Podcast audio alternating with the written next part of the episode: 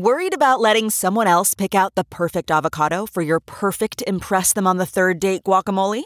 Well, good thing Instacart shoppers are as picky as you are. They find ripe avocados like it's their guac on the line. They are milk expiration date detectives. They bag eggs like the 12 precious pieces of cargo they are. So let Instacart shoppers overthink your groceries so that you can overthink what you'll wear on that third date. Download the Instacart app today to get free delivery on your first three orders while supplies last. Minimum $10 per order. Additional terms apply.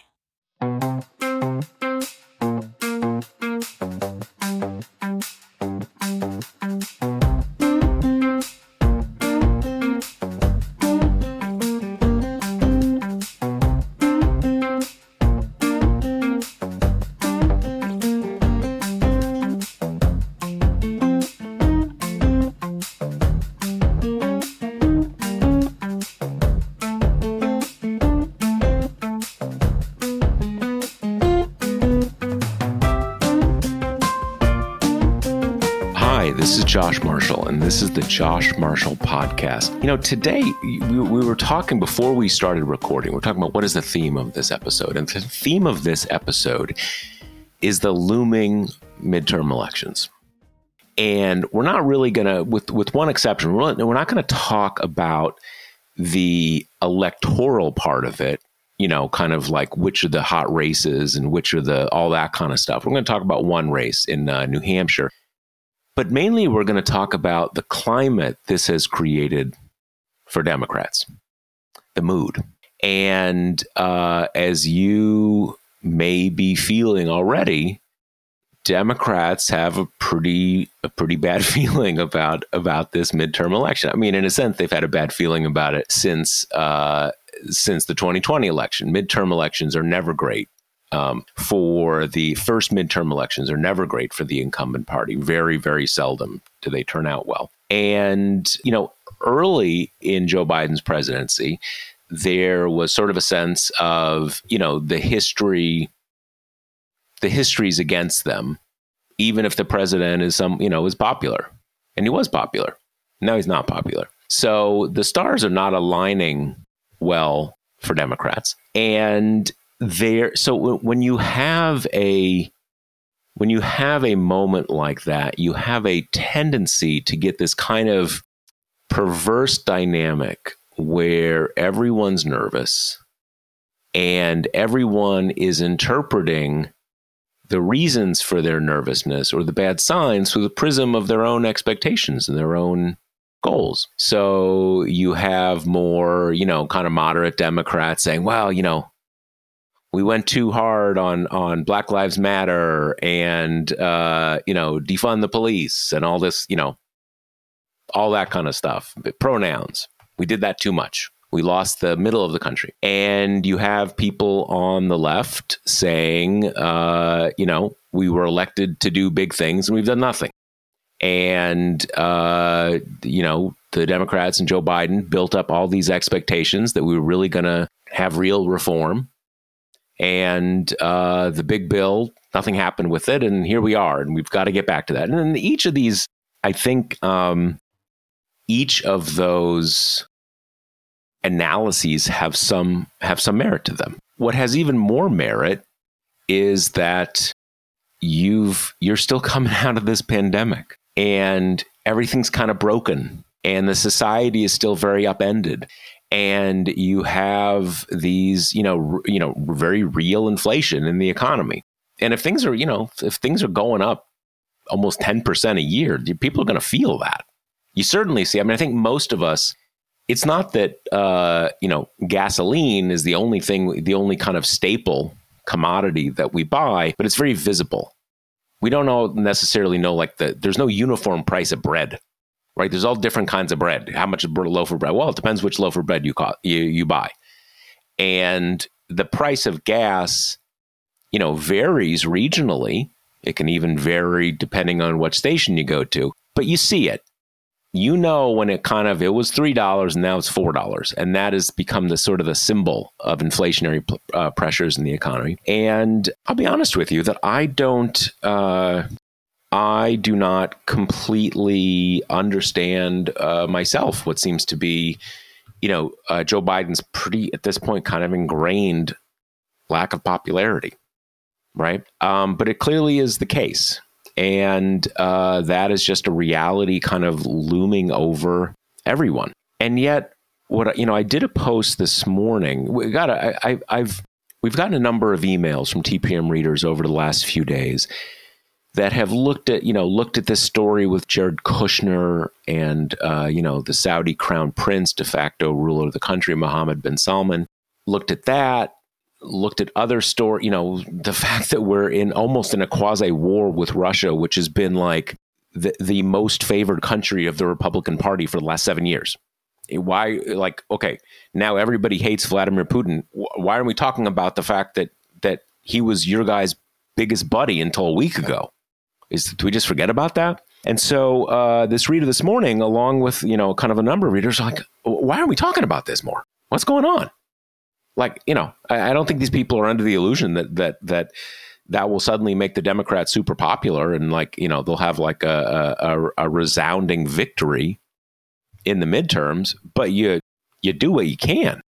And when there's something just sitting there kind of on the table, why aren't you using it? And when partisans say things like that, often the issue is, you know, you're in your own sort of partisan democratic world, and not everybody is that upset about that thing you think that everybody should be upset about. In this case, though, I don't. I'm not sure that's quite it. That doesn't. That's not quite a complete explanation. I do think there is a there is this kind of pall over the Democrats. Like we are all just sort of moving towards this very bad thing and it kind of is what it is and there's not a lot we can do about it. And that perception at some level is kind of true i think. You know the things that are afflicting the country the things that are afflicting the democratic party the president etc there's no there's no f- switch that we can flip at the moment and make gas prices go down to what they were in 2019 and we even at the best, you know, predictions, we we can't make inflationary pressures, you know, leave the economy. We can't. There's all sorts of things that are that really are kind of, if not baked in, they're looking like they're going to be baked in. And you just you can't undo those things through some like political feat of strength. Having said that, though, you do what you can, and there does seem to be a lot of that not happening and there's so there's kind of a disconnect. Like again, to me, you know, I expect there I expect the Democrats to have a pretty bad result in November. I'm not saying my expectation is right. I'm not saying it can't be changed, but that that's my expectation. But you you come out and you play hard in the fourth quarter, no matter what, right? Because because you don't know what's going to happen, and you just kind of do you you do that uh, on principle frankly. You come out and you play for the fourth, fourth quarter and you play hard no matter what. Partly because that's just, if you play football, that's what you do. You don't give up in the fourth quarter, even if you're down. And you also do it because you don't know the future, right? And you do, you, you give it everything you have and you see where it comes out. And uh, so that is kind of, we're seeing a lot of that. And I, I do think there is a, um, there's something out there right now among and, and when I say democratic partisans in this in this context, I don't mean that in a you know we tend to use the word partisans in a kind of a denigrating way in in contemporary political discussions. Oh, there's you know people who are I don't know calling it calling balls and strikes, and there's partisans. Partisan just means you're engaged in the process. You have a set of beliefs, and you are engaged with that set of beliefs. Um, but I think there's something out there right now for Democrats of uh, this kind of disconnect. Like, we have a story to tell here, and we should tell it. Even if it's not going to make the hugest difference in the world, we need to tell our story. And there, I mean, t- from my point of view, there is a story here. I mean, th- we have the stuff happening right now in Ukraine. I mean, Ukraine is its own story. You know, that's a Ukraine story. It's a story for the people in Ukraine, right? Who are who are living under bombs falling down on them. But it's not sim- it's not only a Ukraine story. It's part of a whole transnational story that is about uh, revisionist powers and authoritarianism, and that is connected to you know uh, Jared Kushner and MBS, you know the two billionaire or would-be billionaire princelings who are running this kind of uh, alternative world order that maybe now is the real world order, kind of that doesn't that that is moving into the future without sort of the simple stuff like, you know, civic democracies. So there's a story to tell. And I do think people are getting started. There are some Democrats, maybe a lot of Democrats, who are starting to get a little antsy of like, we need to tell our story. Even if even if that's not gonna change everything, what's wrong? Why aren't we telling our story? There's a story to tell. It's it's it's not just that it might be politically advantageous to us, it's actually what's happening. And why aren't we telling it? So that is what uh, we are going to talk about today. Uh, before we get further into that, let me remind you spring. Your nose is running, your eyes are watering, and you can't stop sneezing. But the first real sign of spring is the feverish return of your iced coffee cravings. And if you blew through your summer iced coffee budget before the first 80 degree day, that coffee addiction is like an itch you can't scratch. Well, Grady's Cold Brew has just what the doctor ordered. Each all in one cold brew beanbag kit makes you 36 cups of craving quenching iced coffee for less than a buck a cup. Ready to sip your way through spring without guilt of $6 iced coffees? Go to Grady'sColdBrew.com and save 25% with promo code TPM. That's Grady'sColdBrew.com. Uh, and you get 25% off with promo code TPM. So, uh, Kate Riga, what do we got today?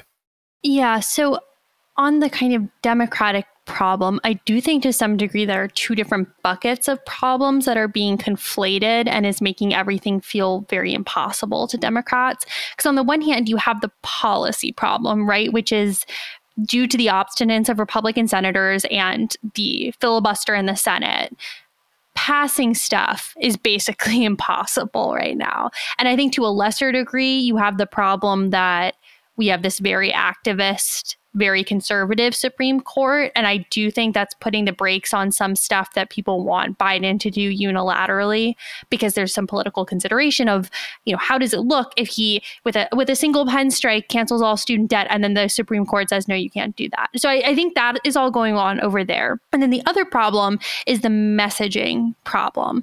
And I think a lot of times Democrats think those two things are totally intrinsically linked, which sometimes, of course, you know, they are. Look at Obamacare. But sometimes they're very much not.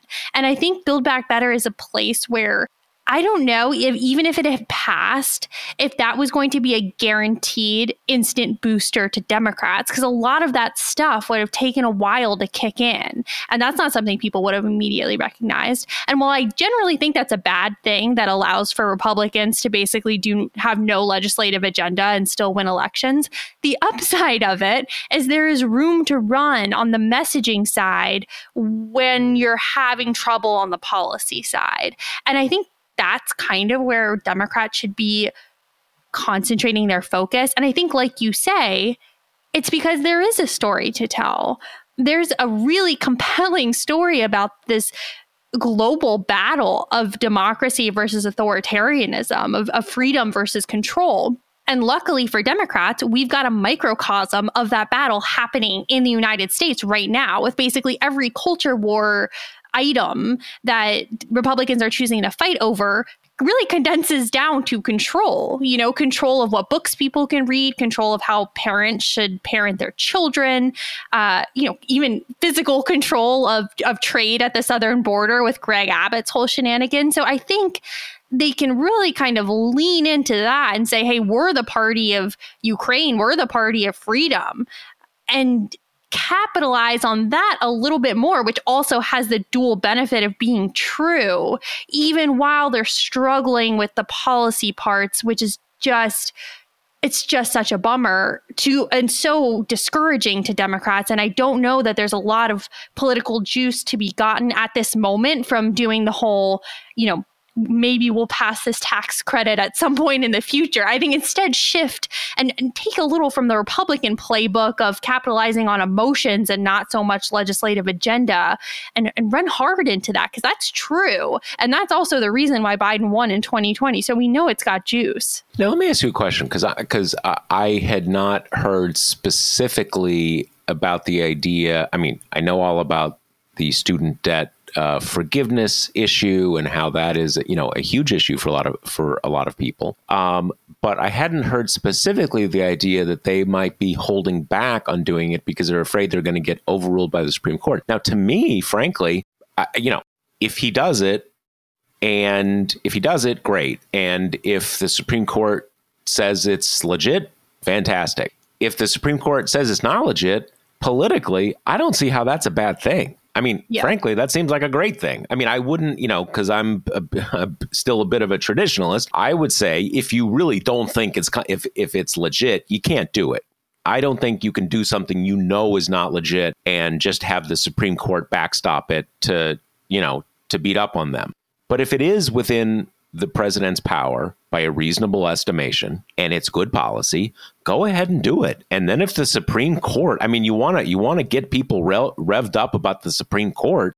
If if you know if all the people under 35 suddenly have their financial futures you know dramatically changed and everybody's excited and it's like wah wah wah you know if it, if it's Amy Coney Barrett saying sorry sorry I mean I don't see, I mean, I know that there's a certain mentality, and I think this is what you're describing from others who are talking this way, who think, well, if that happens, that'll make, um, you know, that will make Biden seem weak or ineffectual. And I don't see it that way. Frankly, I don't see it that way at all.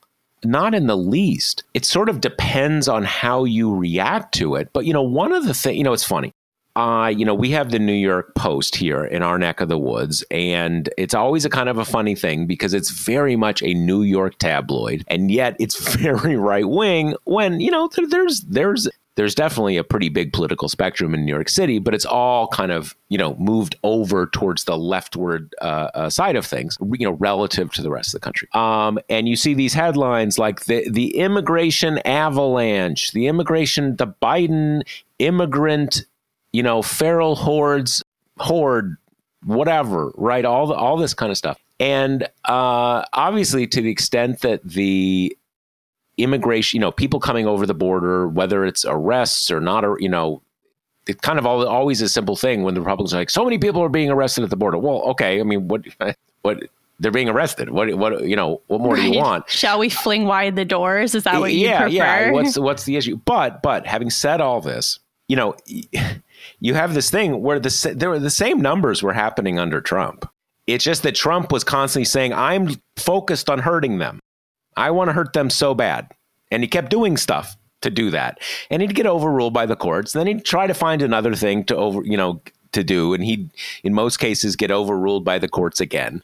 But the point is, is that that's or I don't think that ever hurt him in terms of like, oh, he's weak because the courts are, are, are overruling him or something like that. That's not how it works. Especially, especially, it depends on how you react to it. Because he didn't react to it by like, oh, sorry. I'm so sorry. I thought I thought I was doing okay, but now you've made it clear it's not okay. So I'm really sorry. You know, you I don't expect any Democratic president to, you know, to try to um, you know ignore the courts, but you try again. You say, you know what, I dis- I disagree. Your that's your decision to make. I'm going to try another way to I'm going to try another way to do it. And even if even if you don't end up getting the policy, at least everybody knows who, which side you're on. No question. And they know what side the Supreme Court's on. So I think you are I, I unfortunately I suspect you are right that that they may be holding back because of that, right? That they may be uh, saying, well, I don't know if we can do it if we're just going to get uh, over by the Supreme Court. But man, if that's the case, the people we need, we need, we need better White House people because that's stupid. Because again, look, the Supreme Court, the current Supreme Court is deeply politicized and deeply corrupt. Deeply corrupt and you still have a lot of people in the sort of the old school mode like oh you, you don't want to damage the legitimacy of the court by criticizing it too much. The current court is not legitimate. It is factually it is not. And we need people to know that. And that's and and we need to get back to talking about reforming the court expanding it, blah, blah, blah, all these kind of things. So, frankly, how can it be a bad thing to take something of great value to a significant part of the population and a part of the population is going to be voting for decades into the future to put a thing of great value in front of them and have the Supreme Court say, take it back away. Now, it would be one thing if if you're kind of scamming people. Like you know you're never they're never going to get it and it's not even legitimate what you're doing or something like that so you're kind of pulling a fast one. You're not pulling a fast one.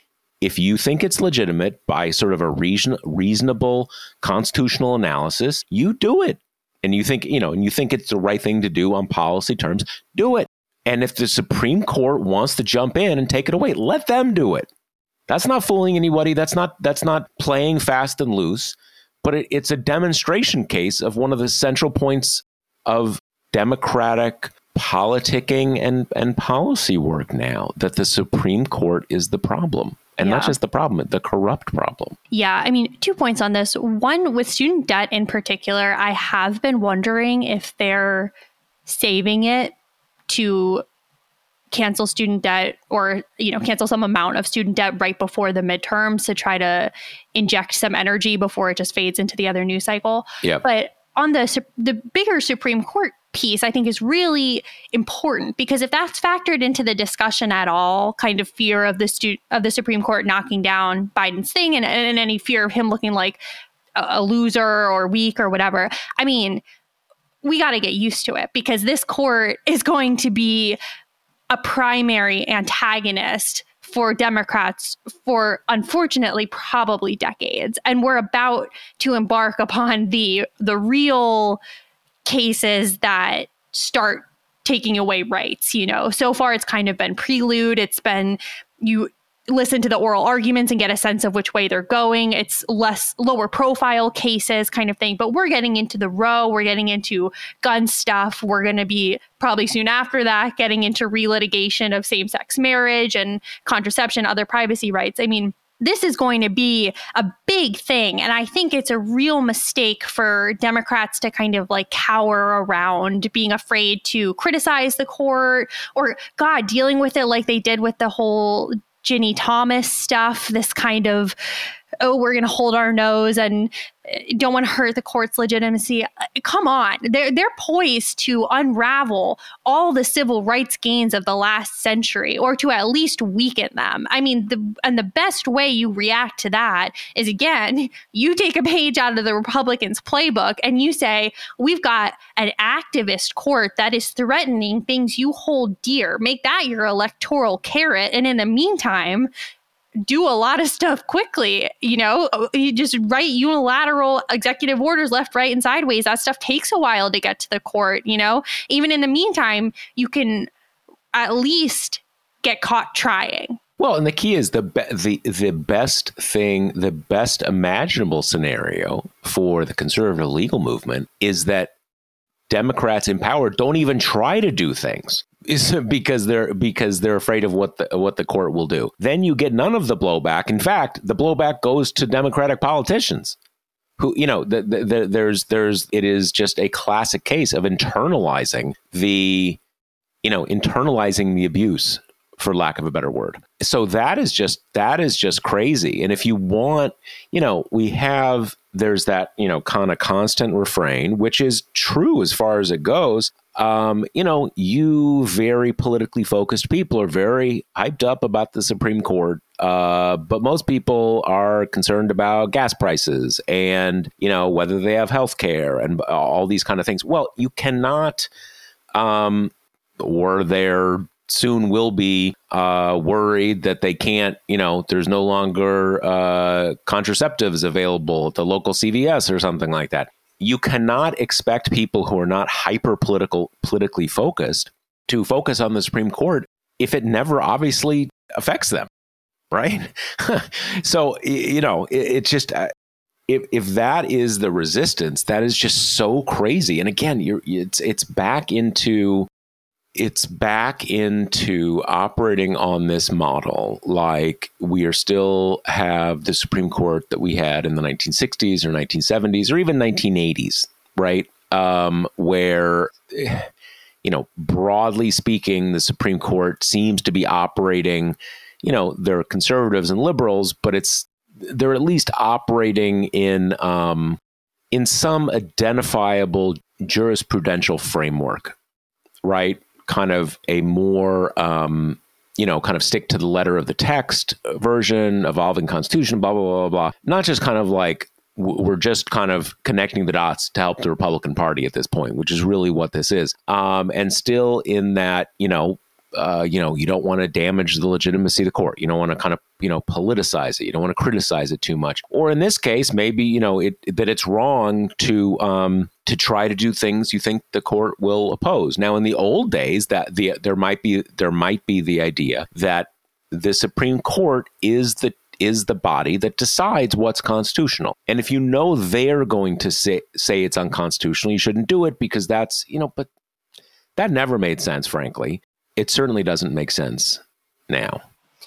Yeah, and I just think the Supreme Court could actually be a really useful tool for Democrats because it encapsulates a lot of the story they have to tell that we've been discussing, which is this uncontrollable, you know, body of nine people who are making who are probably about to be making decisions about cutting off rights to tons of Americans and five of the six members that encompass the conservative majority were put into place by presidents who lost the popular vote. I mean, I really think there is an argument to be made there that fits into this bigger framework of what Democrats should be doing, which is this ultimate battle for freedom and for democracy. And Republicans ran on that specifically in regards to the court and Roe for a long time. You know, that was a key thing with Trump, with people who, you know, at least claimed to not want to vote for him, but then said, you know what, he's going to put Supreme Court justices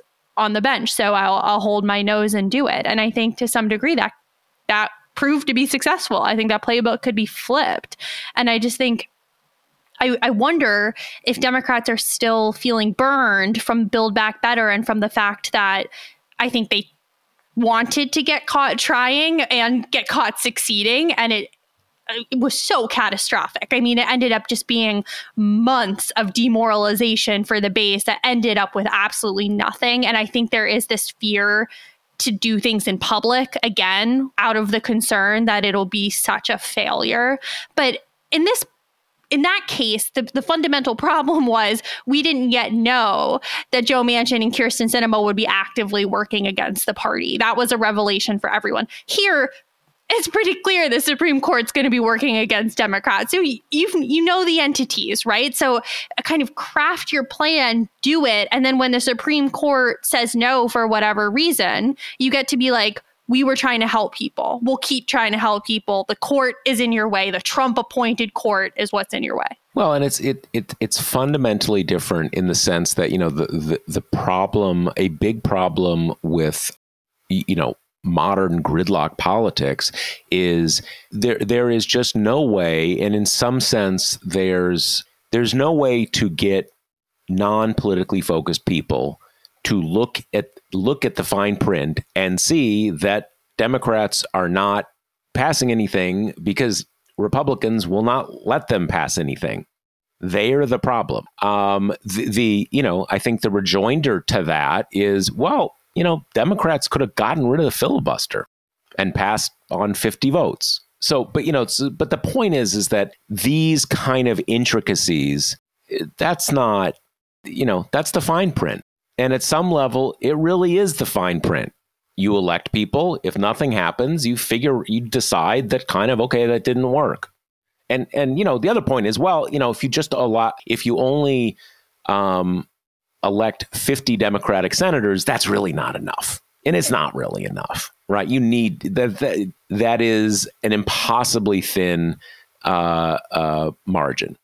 But for all of that, what, you know, What do you have to show for it? Well, if you have nothing to show for it, that's a problem. That is not the same as saying, you know, with an executive order, look, it's done. We did it.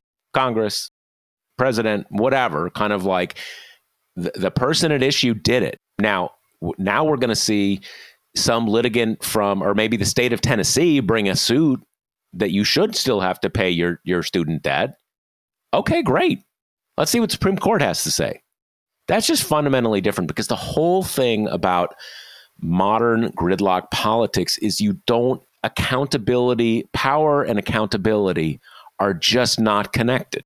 The one group which is accountable is not the one that has the power and the one that has the power is not accountable. So it's just a it's a it's a perfect recipe for uh, for dysfunction, and and Republicans have been taking advantage of it for the last you know uh, basically since Obama. It different. It was a bit of a different world in the '90s for a number of of different reasons, not least of which is that the Republicans did have a legislative agenda back then, where they don't now. Uh, but um, yeah, I mean, I can't get past this. I mean, this is uh, you know, I, I I still think the um, there are some complexities to the debt relief issue and some of that has to do with you know different parts different parts of student debt were um, were organized differently even though it's this you know kind of you gotta you know type b you know one type of loan another type mm-hmm. of loan it was just mm-hmm. purely a choice when you're you know kind of signing up for financial aid um, in fact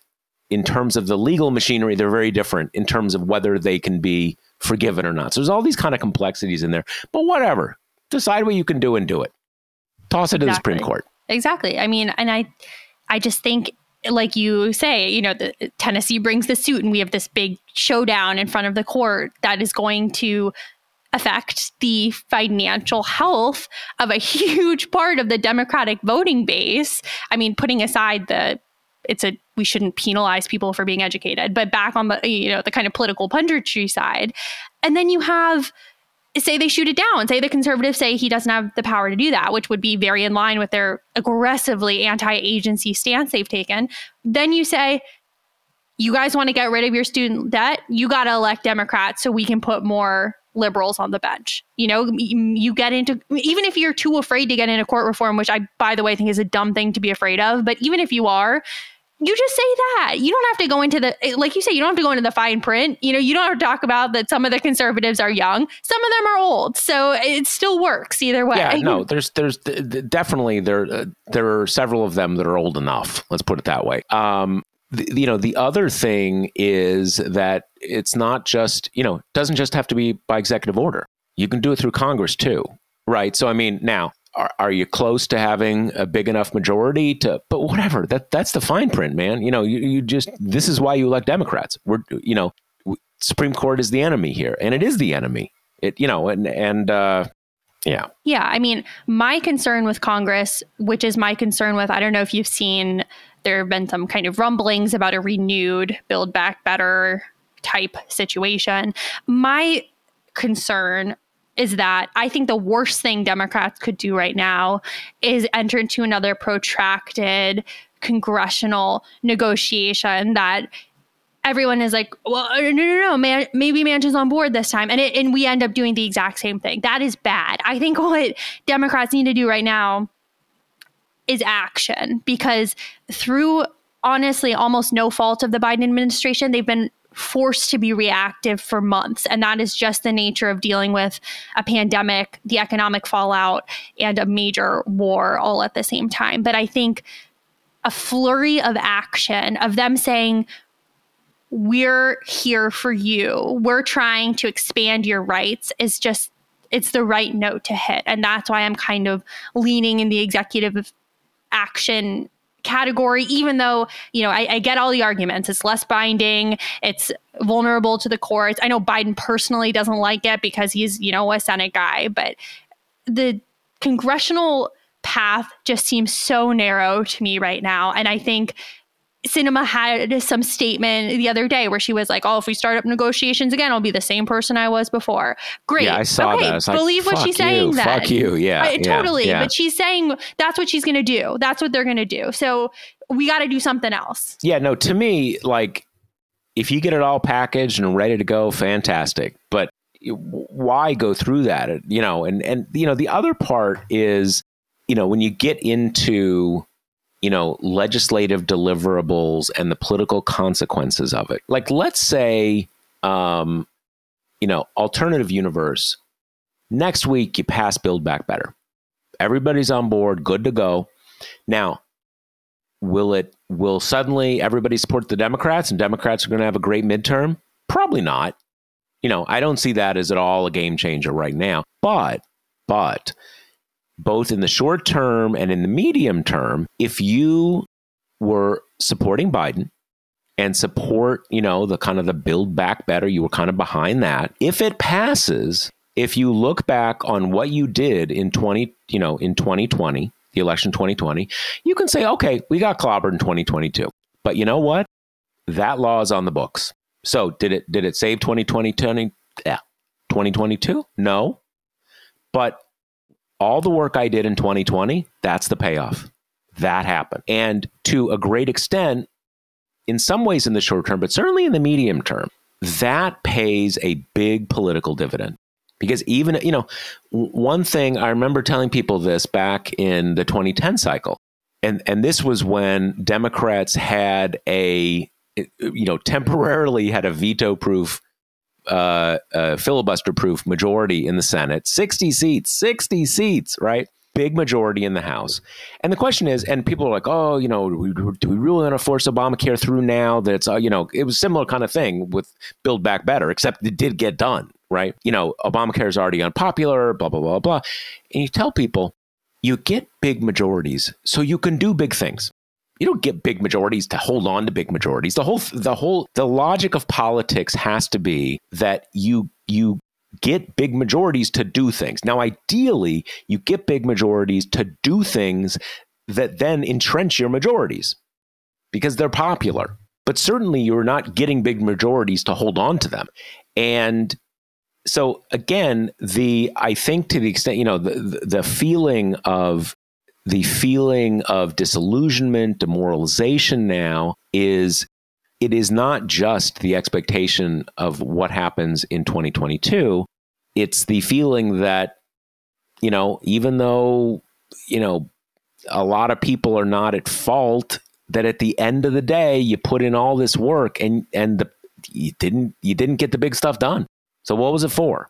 Now, what is it for? You don't always get what you want, but people are going to ask that. And that's very demoralizing if you say we, you know, we kind of gave it our all and you know, kind of beyond all expectations, we actually came through at the end with these two Georgia Senate seats, and we didn't get it done. That's that's that just kind of it's not just demoralizing. It it short circuits for people the sense that there is some connection between their exertion, their electoral successes, and things happening that change that change things in the country, and that's very that's very dangerous for a political party to allow that to happen. Yeah, no, that's true. I just don't I don't know the way around it. You know, I don't people like to say things like, well, there are 50 votes for these climate provisions. Are there?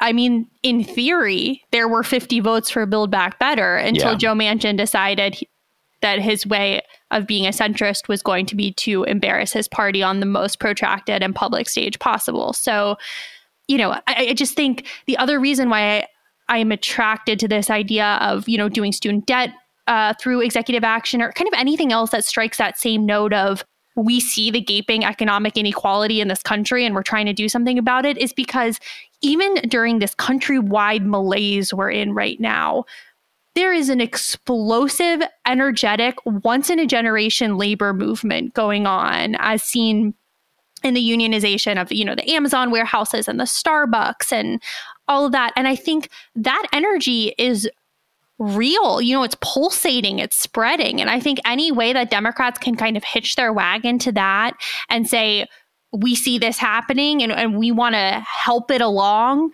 is a good thing. And the problem is now, of course, they've got a PRO Act that would make unionization easier, and they've, which would be a, a lovely dovetail to say that they've passed. But I imagine the reason it hasn't passed yet is because there aren't 50 votes for it or because it would be filibustered and can't get into reconciliation. So I just think we're at the point where you you just got to be creative. You got to circumnavigate Congress you know, and and be shown doing something else. Yeah, when I when I said the all the demoralizing aspects of Build Back Better going down in flames, I wasn't saying I, am agreeing with you. I'm I, to me, I, I'm not saying like you got to focus on the legislative track and forget about executive orders. From where we are right now, I agree hundred percent. A hundred percent. Um, and in terms of passing kind of like little segments of Build Back Better, you know, as far as I'm concerned, you come up with a press conference, say, here's the bill, we're all on board. Awesome.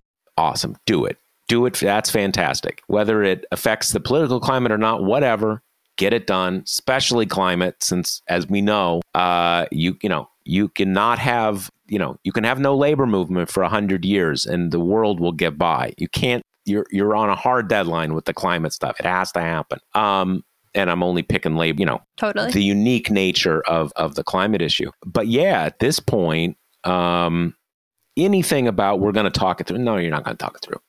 No, you're not. I don't want to do that. And and frankly, the, the, there there was you know there was that there was that kind of conversation in late 2021 about well you know the first year is really kind of an arbitrary deadline. You can do it in the second year, and that's not true. As we have seen, you're getting less popular in the nature of things. And now you've got, you know, we should we should uh, talk about Maggie Hassan here. We're about to uh, finish up. Uh, you've got people who were on board, but now they're looking at bad, you know, they're looking at tough re-elections, and suddenly they're not on board. It does not get easier, and uh, you know. Yeah. Okay. Let's talk about New Hampshire because I think oddly a big glimmer of hope for Democrats on a very grim landscape of 2022 is kind of encapsulated in this race, which really boils down to issues with Republican recruitment, which I'm starting to see as, unless there's some kind of super quick turnaround with like COVID and the and the economic fallout, the biggest hope Democrats have to not get absolutely slaughtered, which is in New Hampshire, all the eggs were in the basket of Chris Sununu to a lesser degree, maybe Kelly Ayotte, even though she was beaten by Hassan in 2016. But they really wanted Sununu to to run. He's super popular. Um, he's you know he's got name recognition from his family in this old state. political family in the state. Exactly. Yeah.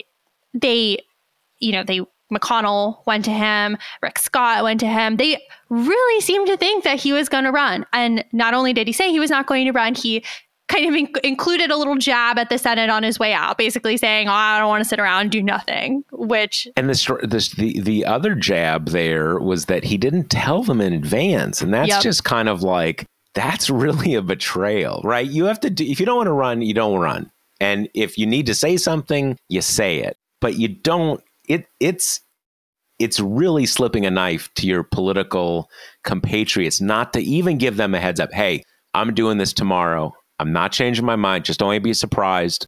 I, this is what I got to do. Okay. But as we, as it seems, he just did it and they had no that was the first they heard of it and i mean if that's happening on the other side of the aisle you'd be thinking like fuck that dude totally fuck that dude right well they didn't give him a heads up and he dragged out the decision for like months, which means that now these backbenchers who are running have had really no time to try to increase their name recognition because the race was frozen waiting for him to get in because he was going to be the obvious front runner.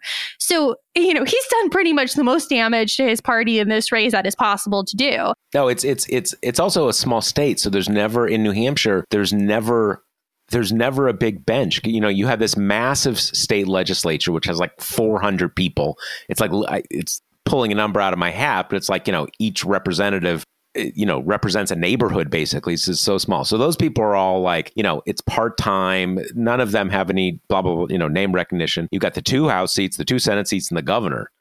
And like if you're not one of those you know you kind of have to go from a house seat or something. There's just there's just not a it's a it's a small place right? So it's not like it's not like in california say or even in a, like pennsylvania where you got a lot of you got at least a dozen members of the house You've got some state, other statewide elected offices. You got some mayors. You know, a lot of people who are kind of in the mix. It just you know, and ha- half the people ever in elected office in New Hampshire are named Sununu, right? So if that if that group is out, you're already you know it, it, it's and and it's funny because you know so the, the, to segue here because we got collectively so uh, focused on on on uh, what what they're thinking about Supreme Court and debt relief.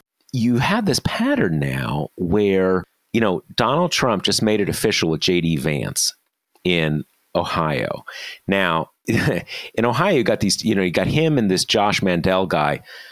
Jo- Josh, uh, both like total freaks and posers and and down the line Trumpers. But Vance has been doing poorly. He's been behind, and and Trump is behind him now. So, like, he's coming into a lot of races and endorsing people who are not obviously winners. And that's so that's another thing where kind of like is that could that could very well end up redounding to the benefit of Democrats because either you just have a kind of a a you know a really brutal race where one person slips through but they're damaged or you got some just like complete freak who gets the uh, nomination and and you know the ohio one i mean i i think i and i i think most people see you know ohio is a is a tough slog for democrats at this point it's not really a swing state but it's not impossible you know sherrod brown gets reelected there and there's certainly a lot of democrats and the the the people running are they're they're all pretty weird. And then you've got you know Greitens in Missouri, my home state. You know, I guess he got off on a technicality after he like took his girlfriend into a, like a dungeon and like you know held her captive and took naked pictures of her. I mean, how how is this person still running?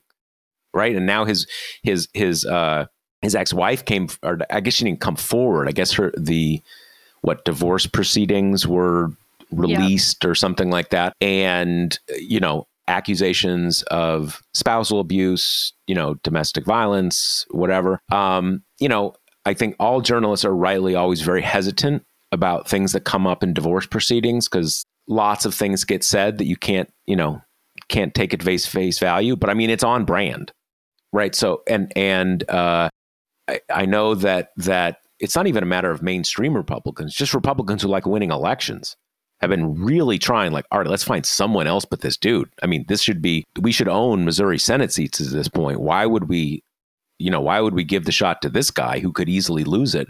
So there is, you know, and it, it, it is, uh, it's not unlike what you know what may happen in 2022 in the Senate is is not unlike what happened in 2010 and 2012 where uh, you know Republicans had a big wave in 2010, but they did not pick up the Senate largely because they they nominated a lot of just complete freaks who who lost elections they should have won and they didn't have the same wave in 2012 but 2012 was 6 years after 2006 democratic wave election so it was a good map for them even though they didn't have you know the same the same wave themselves and they came short again it took them until 2014 to uh, to take the Senate. So that can happen with Republicans, right? And uh, it it it already seems to be happening. I don't think there's much question it is happening. The question is whether the wave is going to be big enough that kind of even the freaks will get elected. And again, there's only a 50-50. So it's not like they need to like pick up three seats. They need to just just win one net seat. So right. um but you know, who knows. But it is it is entirely a, a kind of self-created Republican problem that obviously Trump is behind, but so is McConnell to a very large degree, which is Trump is the reason why we're having all these like weird bruising Republican primaries where the guy that he's elected is a weirdo or is not not doing that well and throws the whole case into or the whole race into chaos. But then McConnell and his rendering of the Senate a place where nothing ever happens, where no kind of anyone who's inspired by the public service part of Congress is not going to want to go there. And that has had huge knock on effects too, because that's why you've got Sununu and Larry Hogan and all the kind of more rational Republicans being like, why in the world would I want that job? Not, you know, you just got to sit around and ask if you agree with Trump about things. You know, that's not very attractive to people anymore. So really, they have worked together to create what could be the biggest potential downfall to Republicans in this very friendly environment. Yeah, and and and I think for you know for a Hogan or a Sununu, in some ways the model you want to look at is like Mitt Romney, right? You know, I mean, it's not he gets you know some favorable mentions in the op-ed pages of the big city papers and MSNBC, but in reality, it's pretty thankless. Totally, he, you know, he's just kind of like treated as a, tra- a traitor among Republicans and you know and nothing is he's not actually passing anything. And he you know so like why kind of why would you do that? Um yeah so. Should we do one question since we're kind of all right yeah let's do one quick on question okay. um, this is from kim and she asks is it possible for a higher level elected official she said she's thinking uh, house rep senator president to be a businessman and not be subject to a conflict of interest. Uh, she said what spurred her to ask that is that she didn't realize Manchin was actually in the coal business. Um, so let's take that part of it first. Is it possible for a high up national elected official to have to be a business person without that being a conflict of interest? I would say it it is the the big issue is that there's no official definition of a conflict of interest. Um, it's a, just a concept.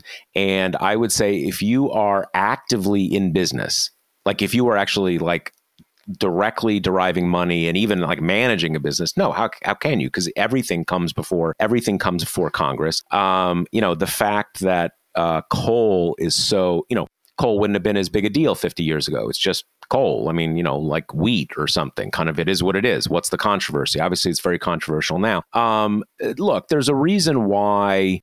Uh, you know, we don't really have good or even any real laws on this in the Senate. There, there's there's certain things in in very specific cases, but as far as I know, there's no rules about you know you can't be in the Senate and uh, you know, be running an airline. It, you know, doesn't seem wise, but there's no real rule against that. Um, and there's a reason why, uh, up until Trump, it was kind of a given. If you, you know, if we let you become president, you got to kind of cash out of the business world. You don't have to give up your money, but you at least have to kind of sign it over to, you know, a trust or something, you know, something like peanut that. Peanut farm in a blind trust or the like. Yeah, and and and I and in most cases, you've dealt with people who either have no no wealth to speak of. The Clintons, when they were in office, Obama, when he, you know, before and when he was when he was in office. I mean, his wife had a had a you know reasonably high paying legal job, but I think she gave that up when she became first lady. Or there are people who kind of you know like low level plutocrats, like the Bushes, who you know they're not kind of like running one business. They just got a lot of investments and stuff like that. And so they can you know kind of bundle it up into a blind trust and hand it over to someone. You know if someone if, if i ran for office and i say oh i'll put tpm into a blind trust. Well that's not going to do it. I mean it's too it's too specific right? You if you're a if, if you're kind of that directly involved in business it's kind of impossible. But i, I think the answer is to your question no. You you you can't uh, but there are certain things that are more that are more problematic than others. And at this point, running being in the coal business is about as problematic as you can get, considering how how um, central it is to the political questions of the day. Yeah, I mean, I'm radical on this question philosophically. You know, I think part of the reasons why we should have robust public financing of campaigns is because having our government almost entirely run by rich people is really bad and we see the the results of it being really bad, which is, you know, you have everything from the out of touch level to the they've got connections with lobbyist level. I mean, I think it's bad on every single level. So I think not only should they not be business people, I think, you know, we should pay pay lawmakers enough that that's their their sole gig and that they should have been elected without having any personal wealth or connections. Um, but you know, that's in kind of Kate's utopia America.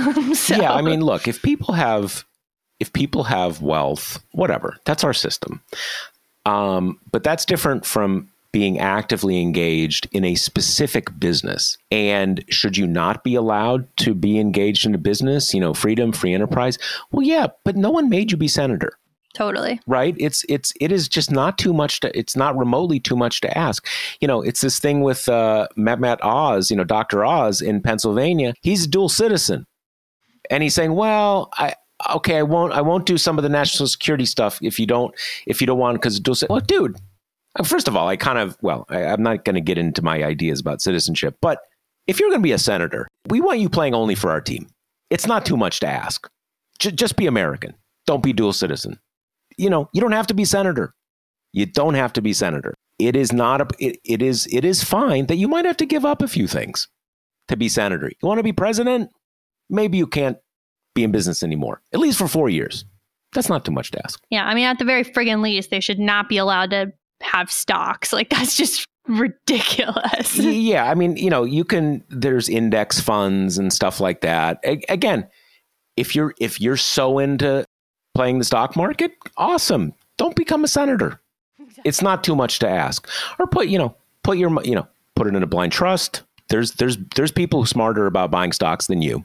Right, put it in a blind trust, put it in an index fund. You probably make more money anyway, unless you're trading on insider knowledge.